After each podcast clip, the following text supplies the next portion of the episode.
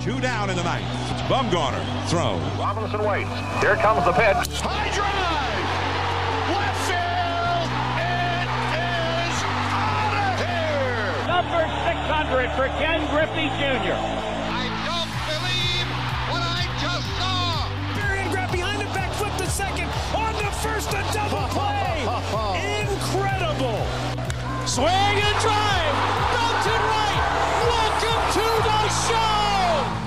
Are you ready to talk baseball? Well, step up to the plate. You're listening to Passion for the Pastime.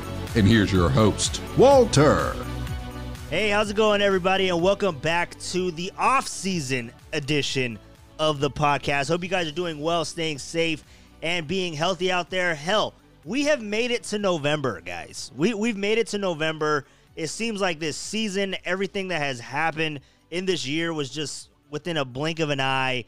But yeah, we're in November. We are a couple weeks away from Thanksgiving. And let me just tell you, I don't know how everyone else is doing out there. Hopefully you're doing good. I'm doing good too. I'm not going to say I'm not doing good, but I don't know how you guys have have, uh, have done it through COVID, but I feel like I have gained a lot of weight. I put on a lot of COVID weight. Uh, I don't know if everyone else out there can can uh, can feel my my pain there.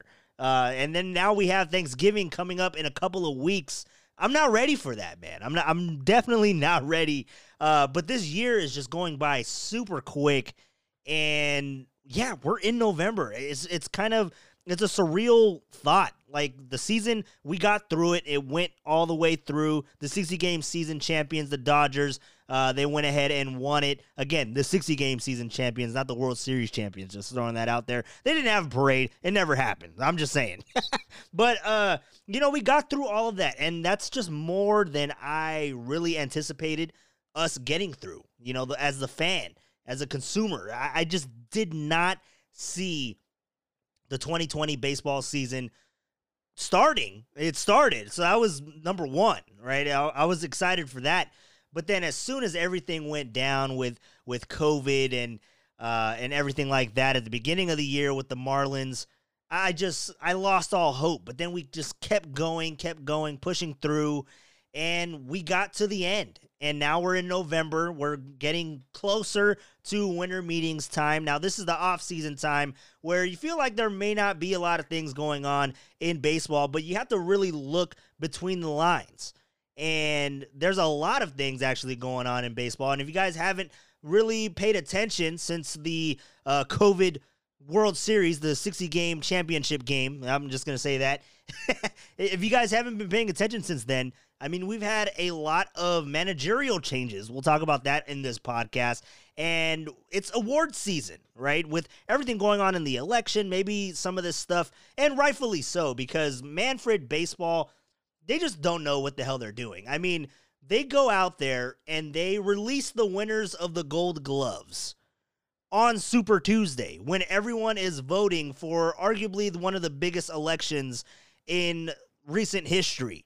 And they released the gold gloves. I didn't even realize that the gold gloves were released until I looked at my phone and my notification, which was much after it was released. I think it was actually the day after I realized that the gold gloves were released. It's like, come on, baseball. Like you you need to really, really just put on your thinking cap a little bit here and not put out the gold glove when no one is paying attention to it. I mean, they try to find ways to stay relevant in the offseason, and I feel like baseball is one of the worst in doing that. Base uh, football, I mean, football is fantastic with it. Basketball, I guess, is getting a little better, but not, but not really. I mean, there, and this year there's not even going to be an off season for basketball. I mean, we're getting we're going to get the draft, and then two three weeks later we got basketball kicking off, uh, tipping off, I should say, in uh, December 22nd. So yeah, the basketball doesn't even have to worry about an off season. But you know, when you look at baseball, there's a long layover from the end of October to the beginning of spring training, which it depends when you want to really say when the beginning of spring, spring training is. If it's when pitchers and catchers report, if it's when the games start, whatever, whatever you decide is for you. But I mean, for me, it's whenever there's somebody on a baseball diamond and, and in Arizona, in Florida, that's what I consider to be the start of spring training. and the off season is just very slow. They have the the winter meetings, which in recent years it has been meant to really gain a lot of traction, a lot of you know storylines, a lot of trades. This is where things are supposed to go down. But the last couple of years, it just hasn't been that. It just hasn't been that.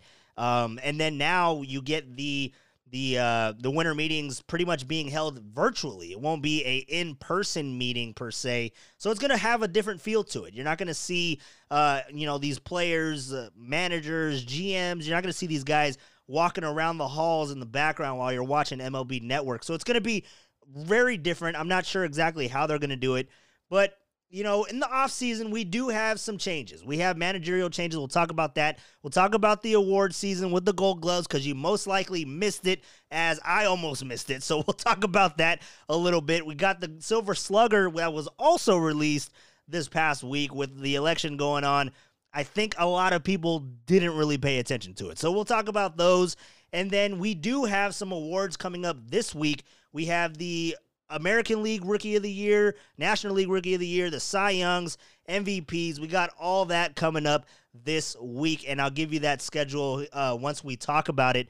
And then we'll go in and dive into the winter meetings a little bit. We'll go ahead and look at what the big storylines are, who the big free agents are, and where they can possibly end up. And there's a lot of there's there's a lot of rumors out there. That's pretty much what the baseball offseason is it's it's just rumors. Like we, they're just making things up. Will Francisco Lindor finally get traded? I mean, we've been talking about that for about two two years now, two seasons, two off seasons. Uh, is Nolan Arenado going to get moved? Is is uh, Kris Bryant going to get moved? Th- those are all these these uh, rumors that are out there entering this 2020 style winter meetings. So we'll we'll go ahead and talk about those and then obviously as the winter meetings get closer, we'll go ahead and talk about uh, more storylines, but on this podcast that's what we'll be talking about, talking about the awards, managers, everything like that. So let's go ahead and jump on into it. Let's start with the managerial changes, managerial hires that left a lot of people scratching their heads. And I'm one of them. I, I was very confused in what was happening. I didn't really know how to feel about it.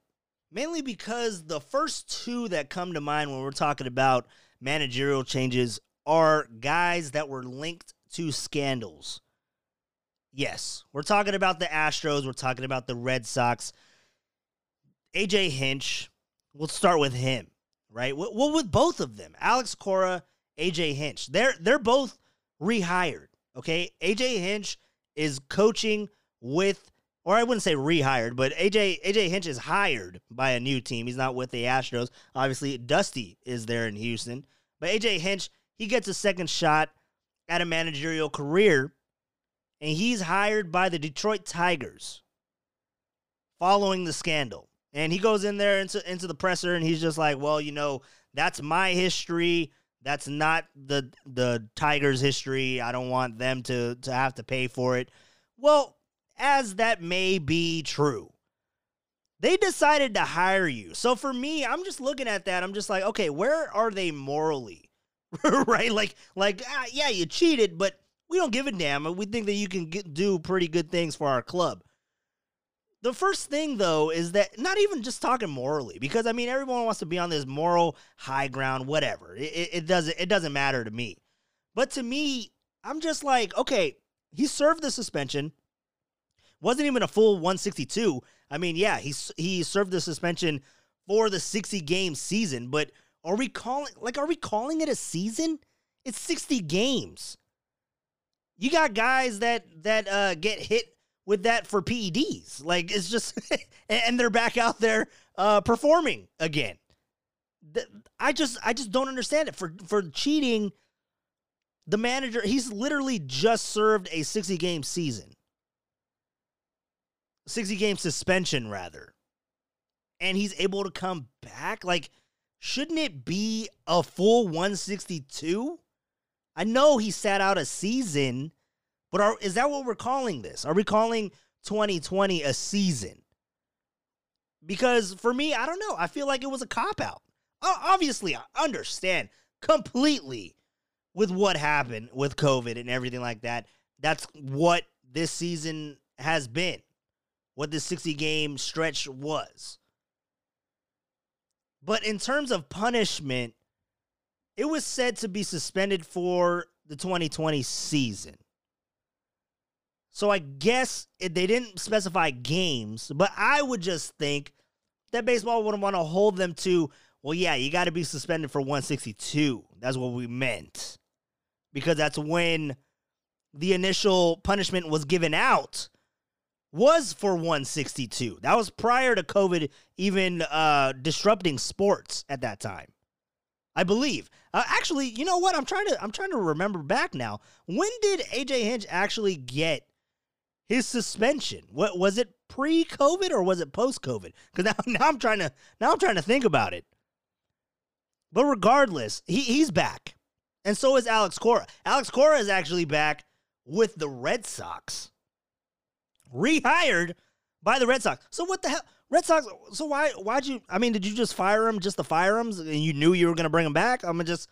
I don't. I don't see the logic here. I, I really don't. I, re- I really don't see the logic. So, AJ Hinch, Alex Cora. Apparently, what is being shown to me and shown to fans all over uh, baseball is that cheating's okay. And yeah, they can come back open arms. And I get that they they served their sentence, but I, I feel like they got lucky, you know, with the circumstances. I don't know. Is it just me? Am I reading into it too much? Am I giving it? Am I caring too much about AJ Hinch and Alex Cora? Probably, probably. I shouldn't. I shouldn't be caring too much about those guys. But it's just. It just scratches my head. I'm scratching my head with it. It's just. I can't believe that they're actually really back, and and the fact that organizations, you know, because because they can go ahead and you know, organizations and leagues have done this before. They can blackball someone, right, to prove a point. But cheating, no, that's okay. We're not gonna blackball them for that, but we'll, we'll blackball them for other things. It just, it's stupid. It really is. So AJ Hinch, Alex Cora, they're back in the dugout. Alex Cora with the Red Sox, AJ Hinch with the Tigers. But the other one that really had me scratching my head was the hire of Tony La Russa. By the way, that whole situation with Rick Renteria, Rick Renteria is up for manager of the year. I don't know if he'll get it, but he's up for manager of the year. He got fired. But then the White Sox, after hearing the announcement of him being a candidate for manager of the year, put out there on their Twitter feed, "Hey, congratulations, Rick Renteria! Congratulations, we fired you, but congratulations for your nomination." I'm like, that was just why? Why? I mean, I get it. He's representing your your club, but it just it didn't look good. I mean, you have a manager of the year candidate and he's not even on your on your team anymore. And you go out there and and congratulate him on Twitter. It's just like, yeah, that that's a that's a face palm right there. Like that's that's not that isn't how it should look. Uh definitely not. But hey, it is what it is. Renteria, he's out there. He'll probably get another job somewhere. I mean, he has to. But so Tony La Russa is replacing a possible manager of the year. Tony La Russa is obviously one of the greatest. But he's 76 years old. He's returning to the dugout. Joins the White Sox, which could be, in my definition, the new wave of baseball. I think the other team that would be, I guess, considered the new wave of baseball would be San Diego with Fernando Tatis Jr. And we all remember we talked about it on the podcast when Fernando Tatis Jr., that whole situation of him hitting a grand slam on a 3 0 pitch with a seven run lead in the eighth inning of a Padres win. That was back in August. One of the few highlights of the 60 game season. And LaRussa, he took exception to that, being that Fernando Tatis Jr. is one of the brightest stars in the game today. He hit the home run, 3 0 pitch. It was very controversial. I like it because I'm just saying if you don't want a guy out there to give his all on every pitch, no matter the situation, then take him out of the damn game. That's all that's all I'm saying. If you don't want him swinging at a pitch, yeah, whatever, etiquette, I don't care. You go out there to play the game. And that's what Fernando Tatis Jr. was doing. Now, LaRussa, he took exception to this. And he says, and I quote, it's just not sportsmanlike. The way it was described to me was it's team against team. That's what our sport is with these very talented individuals matching up. What it isn't, though, is an exhibition of your talents. You swing at 3 0 in that game and you're up by seven, you're trying to drive in more runs. So that's what he said. He didn't like what Fernando Tatis Jr. did. Now, I, I bring that up is because obviously the, the White Sox don't have a Fernando Tatis Jr., but they have a lot of young talent on that team. The young talent in this in this game of baseball now.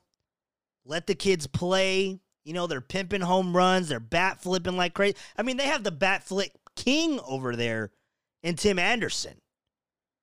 What's LaRussa gonna do then when that happens? You know what I'm saying?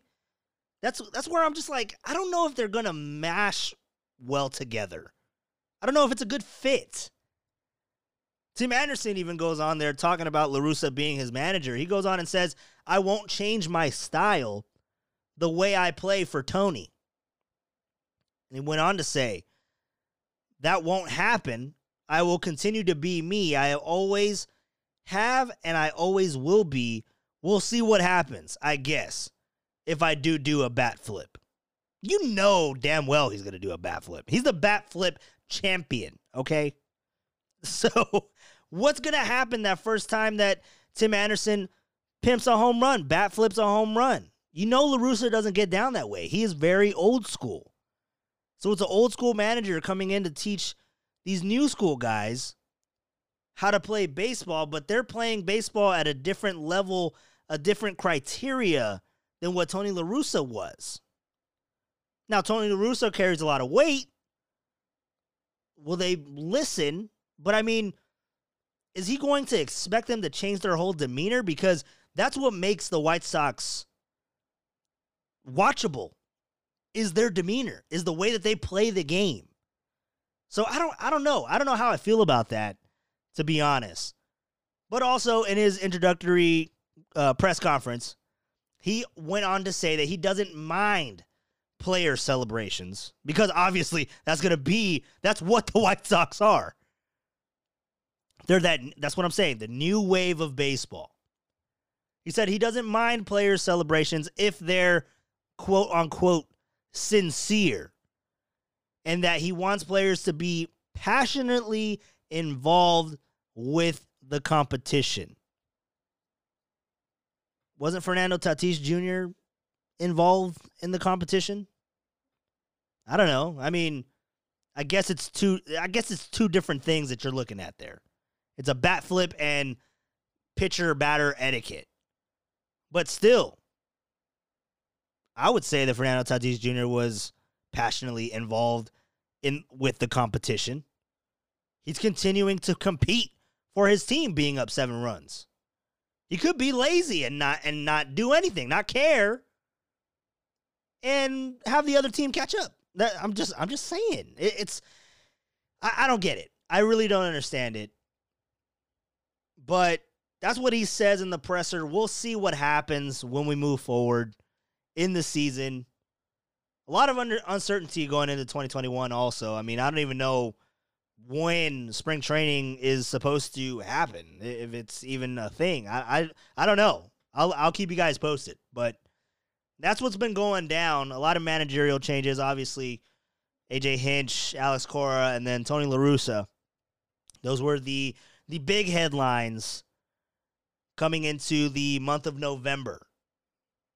Now let's go ahead and switch on over to the Gold Glove conversation, where maybe a lot of you, like almost myself, may have missed the Gold Glove. And do you really even care? I, I, I don't know. Do you care about the Gold Glove? Gold Glove is really nice to to see, have on your resume as a player, and you know when they when they do the uh, the graphics on TV about who's in your defensive outfield or defensive team alignment, and you see the little gold glove next to it. It's pretty cool. It makes your team look look a little better. That's, that's all I'm saying there.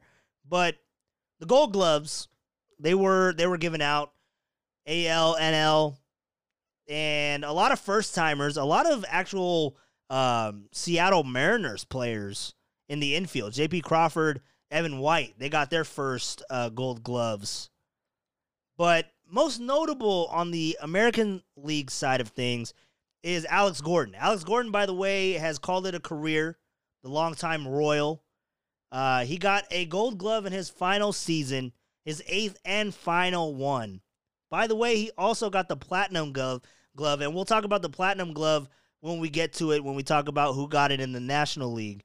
But he got a gold glove for the left field position and he retired. So he went out on top. Great wait for Alex Gordon to go out. But most notable on the American League side, other than Gordon, obviously, is Luis Robert. Luis Robert, one of those guys that I'm talking about, is the new wave of baseball. Luis Robert, a Chicago White Sox, got his first gold glove in his rookie year. And he was the first rookie to win it since the guy that got the platinum glove and his eighth consecutive gold glove for the Rockies, Nolan Arenado. The first one since 2013. That's when little baby Nolan was a rookie. So he's the first rookie to receive the award since Nolan Arenado. So maybe we're looking at the next Nolan Arenado on the on the American League side in the outfield, center field. So congratulations to Luis Robert. I love Luis Robert to see see him play. He's very entertaining. That's what I'm saying. Like when you look at all these young guys, you look at Juan Soto, you look at Luis Robert, you look at uh, Fernando Tatis Jr., you look at Vlad Jr. I mean, a lot of juniors, but you look at all these guys, um, and they just bring a, a different level of excitement when you're watching them. I mean, it makes it makes baseball exciting for me anyway. It makes it exciting to watch again. And I could always watch baseball, but it's just they add that extra element, that extra flair, the the swag, you know, the swag that comes with them. Like Tim Anderson, he has swag for days. And Luis Robert, he he has that too. And he's probably learning it from uh from Tim Anderson. So, uh Luis Robert, again, the highlight of the American League. Now we'll look at the National League real quick. Anthony Rizzo gets his uh, third straight Gold Glove, his fourth in five years um, for first base. Then you go back to Nolan Arenado again. Like I said, uh, the, he got his eighth Gold Glove, eighth consecutive, which is the second longest streak in history, only behind the great Ichiro Suzuki, who has ten straight gold gloves. So that's the longest. We'll see if Nolan Arenado can catch that. Um, but he does have the longest active streak of gold gloves among active players.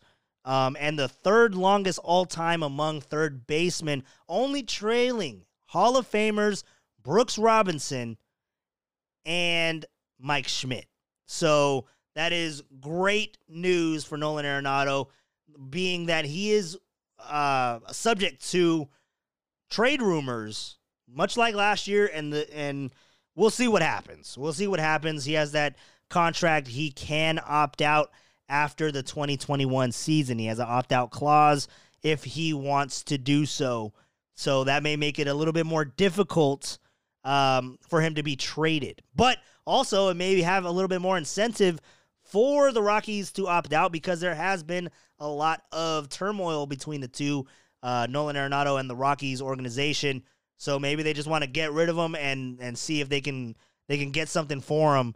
Uh, but we'll talk about that when we get to it there. But The other notable in the National League is Mookie Betts. Mookie Betts switching leagues, it didn't matter. He got a a Gold Glove in the outfield and right field, and it's his fifth straight Gold Glove. So I believe he has the second active or second highest active streak among uh, players. So that's the Gold Glove talk. I mean, we have a whole bunch of them.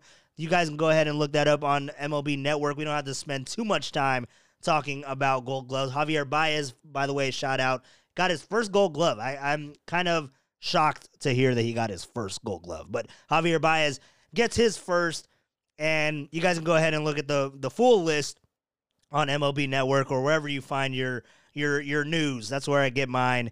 Uh, so you guys can go ahead and or MLB.com that is not MLB Network. I guess you could watch MLB Network, but MLB.com. But the go- the Platinum Glove is awarded also right, and that is awarded to the fans get to choose who the top defender is in each league, and they get to pick from the Gold Glove category of who was selected, and they select from that list. Now, Nolan Arenado, he received the Platinum Glove, and I already said Alex Gordon, he received a Platinum Glove. That is his second Platinum Glove of his career, Alex Gordon, 2014 and 2020. But Nolan Arenado, he gets his fourth consecutive, and he ties Yadier Molina for the most in either league of platinum gloves. And remember, the platinum glove only started in 2011, so there's only been uh, a handful of platinum gloves being given out. So Nolan Arenado has four of them.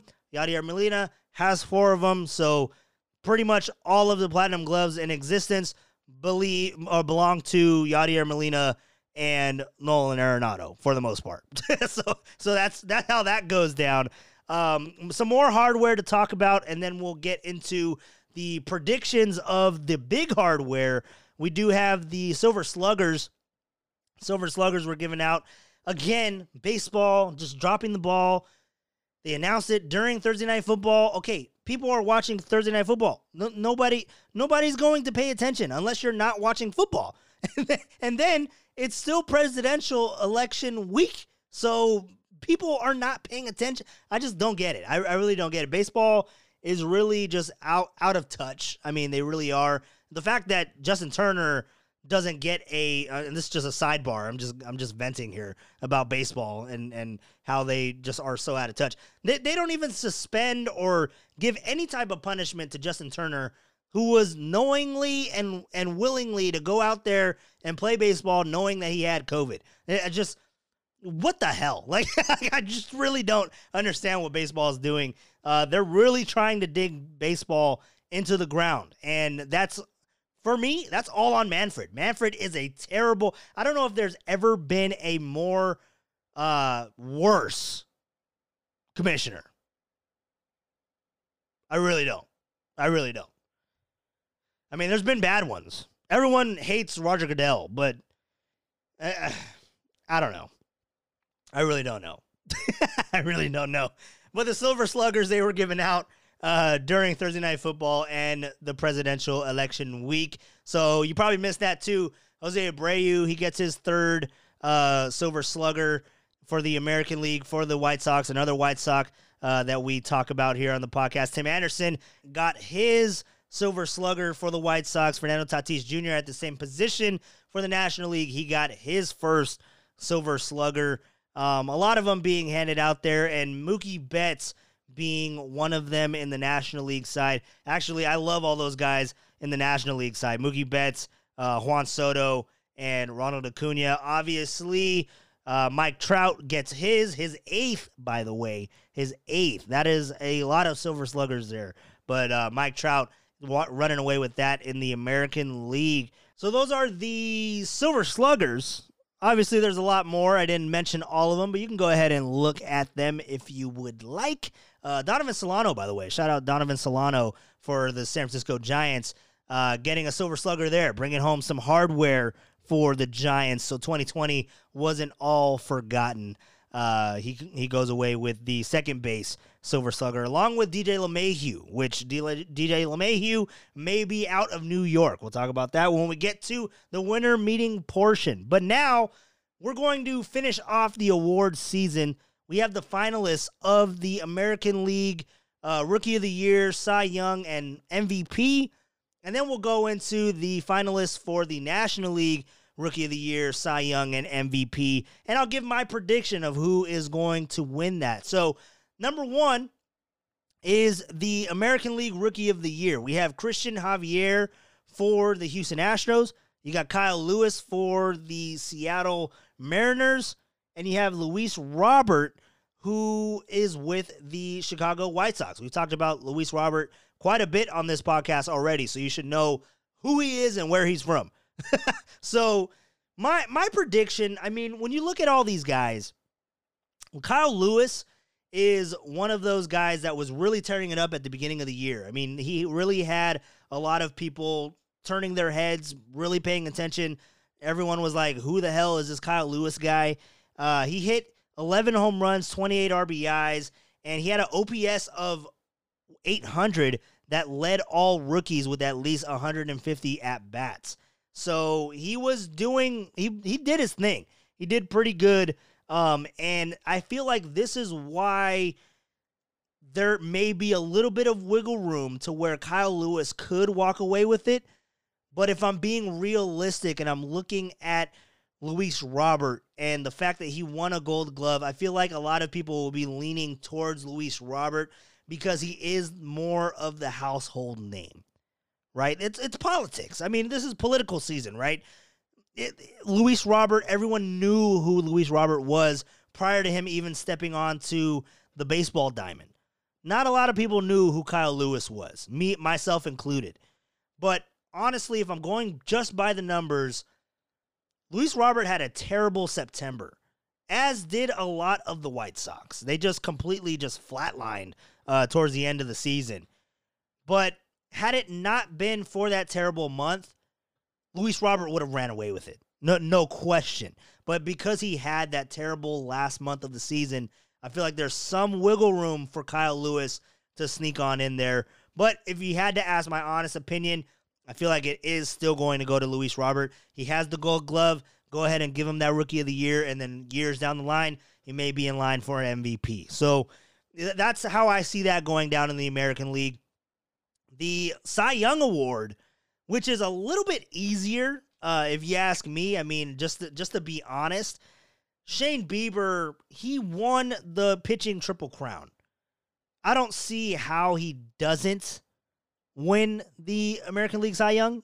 I mean, if if anyone else uh, doesn't see it that way, please let me know uh, why you wouldn't give it to this guy. I mean, the tr- pitching triple crown doesn't happen all the time, you know. And for Shane Bieber not to get it, being that he's the first one that did it since Justin Verlander, Verlander ran away with the Cy Young and the MVP. So I I just don't. I mean, you have Kenta Maeda, you have Hyun-jin Ryu. They they had phenomenal years. Not to not to throw any shade, but when you're leading in all three pitching categories, I don't see how you lose it. So Shane Bieber for the Cleveland Indians, I feel like that's going to be a a the easiest uh, decision of any of the ballot takers. Uh, Shane Bieber running away with that AL Cy Young, the AL MVP which, you know, I, I felt that Shane Bieber should have been included. I mean, we just talked about him. The last one that won the Cy Young or the triple pitching triple crown was Verlander, and he won the MVP that year. Obviously, I feel like Verlander, he's more of a household name. Not a lot of people know about Shane Bieber unless you're like really into baseball. But Shane Bieber is the top of the class if you ask me. I just don't see how he wasn't included in the AL MVP finalists. Not to not to throw any shade to Jose Ramirez, but I much would have rather had the pitcher on Ramirez's team, the, the Cleveland Indians, much have rather had Shane Bieber in there battling it out with DJ LeMahieu and Jose Abreu. Now, that's that's a conversation where some people feel that pitchers shouldn't win an MVP. It's most valuable player, right? Um, pitchers go out there every fifth day. So people feel, some people feel, that a MVP should only be a positional player. They're out there every day, they have the most impact. But if you ask me, I mean, hell, the, the guy, if the guy goes out there and he's automatic and he's winning you every single game, how is that not impactful? I mean, he's literally winning you games. The other guys may have, you know, two home run games in a 10 to 9 shutout or or 10 to 9 loss. You know what I mean? So so that's that's kind of it's iffy. I guess it depends on what side of of that conversation you're on. But I feel like it should go to the player no matter what position they are. I mean, hell, if it's a closer and they're lights out and they go out there all the damn time, th- they, then the closer should get it. The closer only gets in there in certain situations. That could be argued. Well, he's not. He's not really doing anything. But if he goes out there and gets gets you 54 saves or something like that, he's responsible for the, some of those wins. I mean, let's be realistic, especially if they're like really close too. So I don't, I don't know how you guys look at the MVP, but I, I just I felt that Shane Bieber should be included in that. I really do. Um, of the three guys that are listed, Jose Abreu, DJ LeMahieu, and Jose Ramirez, my gut tells me that it will go to Jose Abreu. Um, be, just because I mean, you look at all of his numbers, he he was pretty pretty solid all year, and you know you look at I mean you look at everyone else too. Everyone else was was pretty good um, as well in that regard. But when you look at the uh, the the numbers in the regular season of Jose Abreu, Jose Abreu and DJ LeMahieu, I mean LeMahieu obviously killed it in the batting average category. He, he hits 364. Um, and Jose Abreu wasn't as high, but he hit 317. And then you look at the home home run numbers.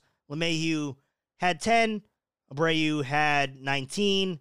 LeMahieu only had 27 RBIs. And then you look at the 60 RBIs of Jose Abreu. I feel like that's a no brainer. It would go to the the big power bat. But when you look at the Yankees, yeah, he's probably the most valuable player on the Yankees. But when you compare him to Jose Abreu, I mean, Abreu knocked in 60 runs compared to, uh, you know, he knocked in twice as much than DJ LeMahieu. So I'm going to go with Jose Abreu. Then we'll go ahead and look now at the National League side of things. National League Rookie of the Year. I'm going to keep this really short. I'm going to go with Alec Bohm uh, for the Phillies because I feel like he had the better year. He had a shorter year compared to a lot of the other guys in this category. But when I look at it, I mean, he broke on the scene. He led all rookies uh, with at least 100 at bats in batting average, on base percentage, and slugging percentage. He leads all rookies in RBIs as well with 23, and that is with him playing less, 10 less games than the other rookie of the year candidate, Jake Cronenworth for the Padres. So Cronenworth is up there as well. Devin Williams, he was actually pretty lights out when you cons- with all things considered. I mean, if I had to really look and, and analyze uh, these guys, the, he, he's pretty he's he's deserving. I mean, not a lot of people can do what he did, and you know, for for the stretch of of relief appearances that he had, he pitched 27 innings with a .33 ERA, and that is pre- pretty good, and a jaw dropping 53 Ks. So that is pretty good. If if it wasn't going to go to Alec Bohm on the offensive side of things, I feel like offensive players have a little bit of an advantage in this category. But if not, Devin Williams of the Milwaukee Brewers is equally deserving. And 53 strikeouts, that's that's pretty damn good, uh, if you ask me. The other pitching category, the National League Cy Young Award. Now, this one is a little bit of a toss up for a lot of people. I feel like it's very simple when you look at who the candidates are. You have Trevor Bauer, you have Yu Darvish, and you have Jacob DeGrom. When you look at Uh, when you look at Trevor Bauer, I mean, Trevor Bauer pitched really good. He had he led the National League with a 1.73 ERA and struck out 100 batters over 73 innings. He allowed one earned run or fewer in 8 of his 11 starts while striking out at least 12 batters in 4 of them. So, this guy really had I feel the best year of his career. I mean, definitely of 2020. But when you look at all the other guys, I mean, it's it's Yu Darvish can be up there as well. Right? Yu Darvish, he went out there and was dealing. And Yu Darvish's numbers towards the end of the season, I mean, they weren't they weren't Trevor Bauer's numbers. But when you look at Yu Darvish, he was pretty good. He pitched uh he had a he had a 2.1 he had a 2.01 ERA and he also had 93 strikeouts. So I mean, it's it's decent. He, he obviously had more wins in in comparison to Trevor Bauer, so it depends how much do you weigh, you know, each category, each pitching category. He had 8 wins which ties him for the most wins in baseball in 2020. Ties him with Shane Bieber. Shane Bieber went 8 and 1, Yu Darvish went 8 and 3. So, Yu Darvish is equally deserving. And then you have Jacob DeGrom, which again, I feel that Jacob DeGrom is more of the name rather than I mean, he had a good season, don't get me wrong but he only had four wins. I mean, he's less than all all of those guys, every single one of them. Trevor Bauer and Yu Darvish. He has the higher ERA, but he has four more strikeouts than Trevor Bauer. So take that how you how you feel uh, that it suits you. But Jacob Degrom, I mean, he has that name, he carries that weight. But I feel like Trevor Bauer should run away with this for the for the Cincinnati Reds for the moment. For the moment, Cincinnati Reds. Trevor Bauer. We'll talk about him in a sec. Then we have the final category, the NL MVP with Mookie Betts, Freddie Freeman, and Manny Machado. And on, honestly, if you look at the numbers and if you just look at the National League, Freddie Freeman, it depends how you look at it, but Freddie Freeman, I feel he had the better year of Mookie Betts and Manny Machado. Mookie Betts obviously brings to the table the defense, which you can't see statistically.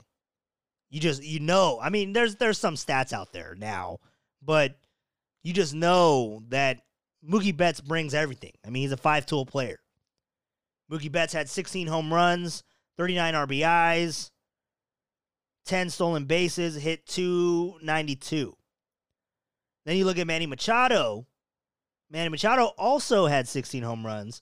He had more RBIs than Mookie Betts with 47. And he had four less stolen bases with six. But he also hit better average wise. And he hit 304. But his OPS, Manny Machado, was 950 in comparison to Mookie Betts, who was 928. So, just in comparison of those guys, they're really similar. But then you go ahead and look at Freddie Freeman's numbers. And Freddie Freeman, he led the, or he didn't lead the National League, but he was second in the National League in batting average with 341, only behind Juan Soto. But you look at his OPS, 1.102. I mean, that that is pretty damn good. And then you look at his RBIs. He had the most RBIs out of all of them 53 RBIs. He had less home runs, but he led the, the National League and I believe all of baseball with 23 doubles. So Freddie Freeman, I feel like Freddie Freeman should run away with this, but you have to factor in, and and I feel that all of these guys in the National League MVP conversation. I feel like all of these guys have the same argument. Mookie Betts, well, he had Corey Seager.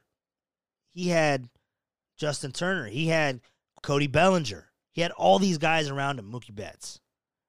But then you look at Freddie Freeman. He had Marcell Ozuna. He had Ronald Acuna. you know, yeah, uh, uh, Ozzie Albies. There's a lot of guys around him. You look at Manny Machado. He had Fernando Tatis Jr. so, so it depends how much you want to penalize them for having good supporting cast around them. But if you're just looking at their numbers, I feel that Freddie Freeman should be the National League MVP. But again, the storyline of the year is the Dodgers, their redemption tour. They won the, you know, their their little trophy for the 60 game season. Maybe they give it to Mookie Betts. So that it all just it's all it's all Dodger love is, is what MLB is trying to do because they can't figure out how to punish guys properly. Maybe that's what's going on. But we'll see. All those awards, by the way, they will be coming out this week. Rookie of the Year, that'll be announced Monday, November 9th. So later today. You got the managers of the year, which we didn't really talk about, but I'm not going to sit here and talk about managers. Which, by the way, I mean we talked about Rich uh, Rick Renteria. One of those managers is Kevin Cash, and he can very well win manager of the year. And if he does, that would be hilarious. that would be hilarious if he wins manager of the year because the move that he did in the World Series, taking out Blake Snell, is still talked about and will forever be talked about with analytics. No one likes it. But that that's who uh, is going to be announced Tuesday, November 10th. Wednesday, November 11th, you got the Cy Young Awards. And then to finish off the week on Thursday, November 12th, you have the MVPs. You can find all that on MLB Network. They will be um, listing the winners or announcing the winners rather at 6 p.m. Eastern Time, 3 o'clock on the West Coast. So go ahead and watch that and see if my predictions are right. See if the guys that you want to win end up going home with the hardware, or I guess staying home with the hardware, because I'm I'm assuming that it's gonna it's gonna be uh it's gonna be virtual. So we'll we'll see how all that goes. Speaking of virtual, by the way, the last segment of this podcast, and we'll wrap it up. Speaking of virtual, we're gonna have the virtual winter meetings Again, there will be no physical meeting in person, but this wasn't really a shock. I mean, they've kind of been talking about it since August. It's not really official, or it wasn't official then, but now it is.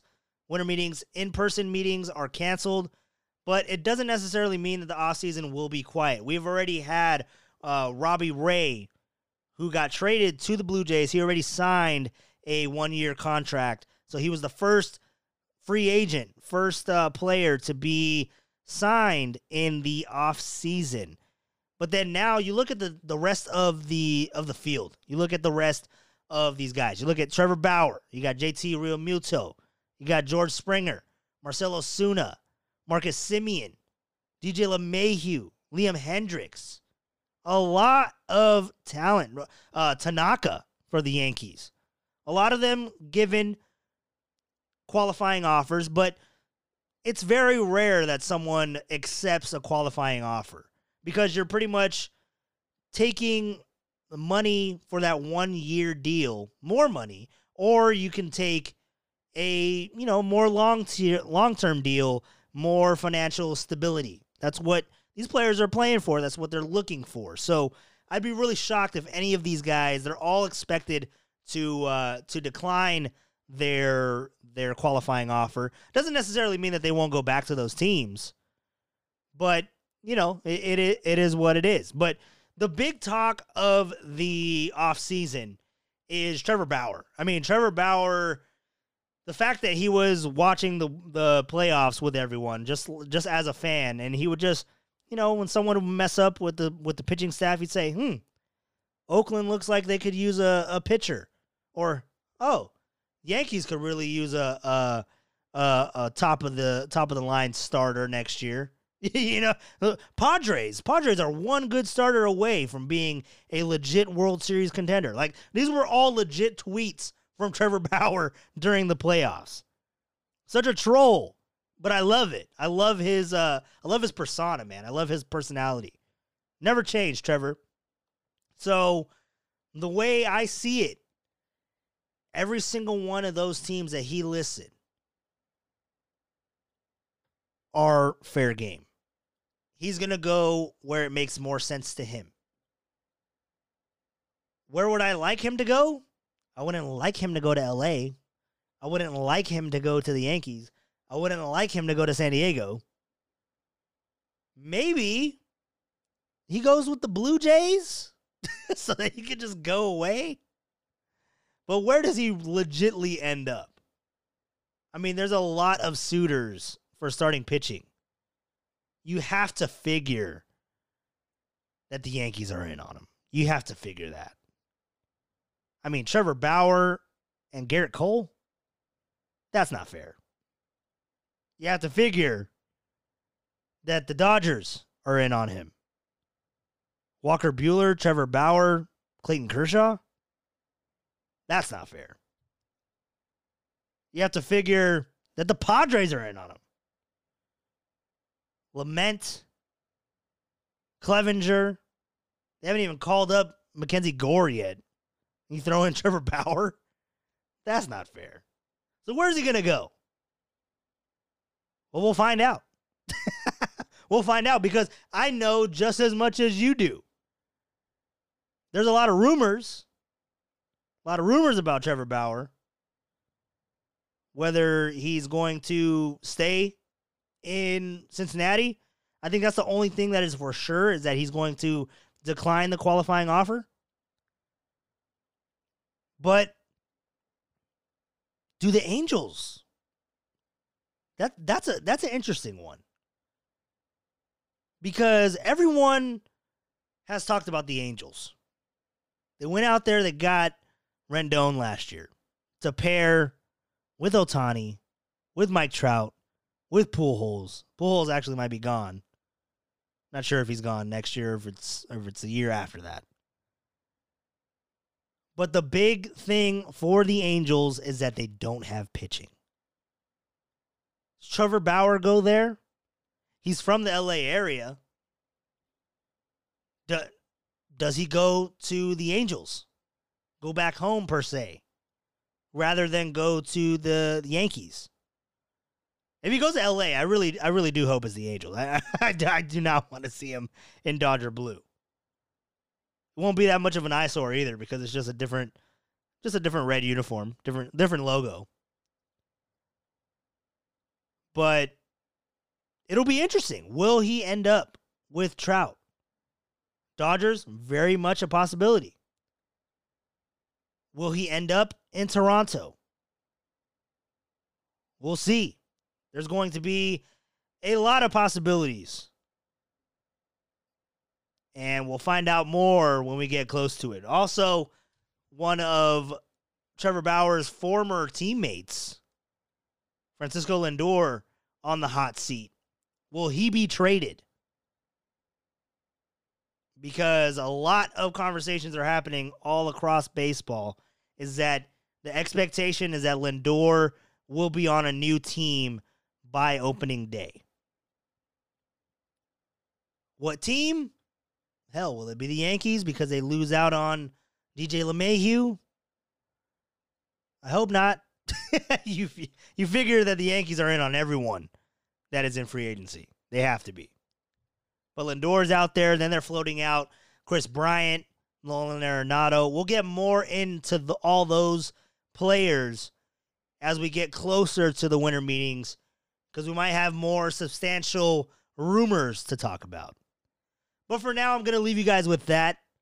Have you think about it. What who is on your wish list for your team going into the winter meetings? Go ahead and uh, and hit me up on Twitter. Hit me up on Instagram at Waleezy. Go ahead and hit me up on Facebook as well. And we'll talk about it. So, you guys, I hope you enjoyed this one. It was a little bit of a longer one, but it's been a while since the last one. So I hope you enjoyed. And we'll talk next time. We'll be getting closer and closer to the winter meetings and to Thanksgiving. And I'm getting a little hungry thinking about it. I'll talk to you guys next time. Be safe and go Giants.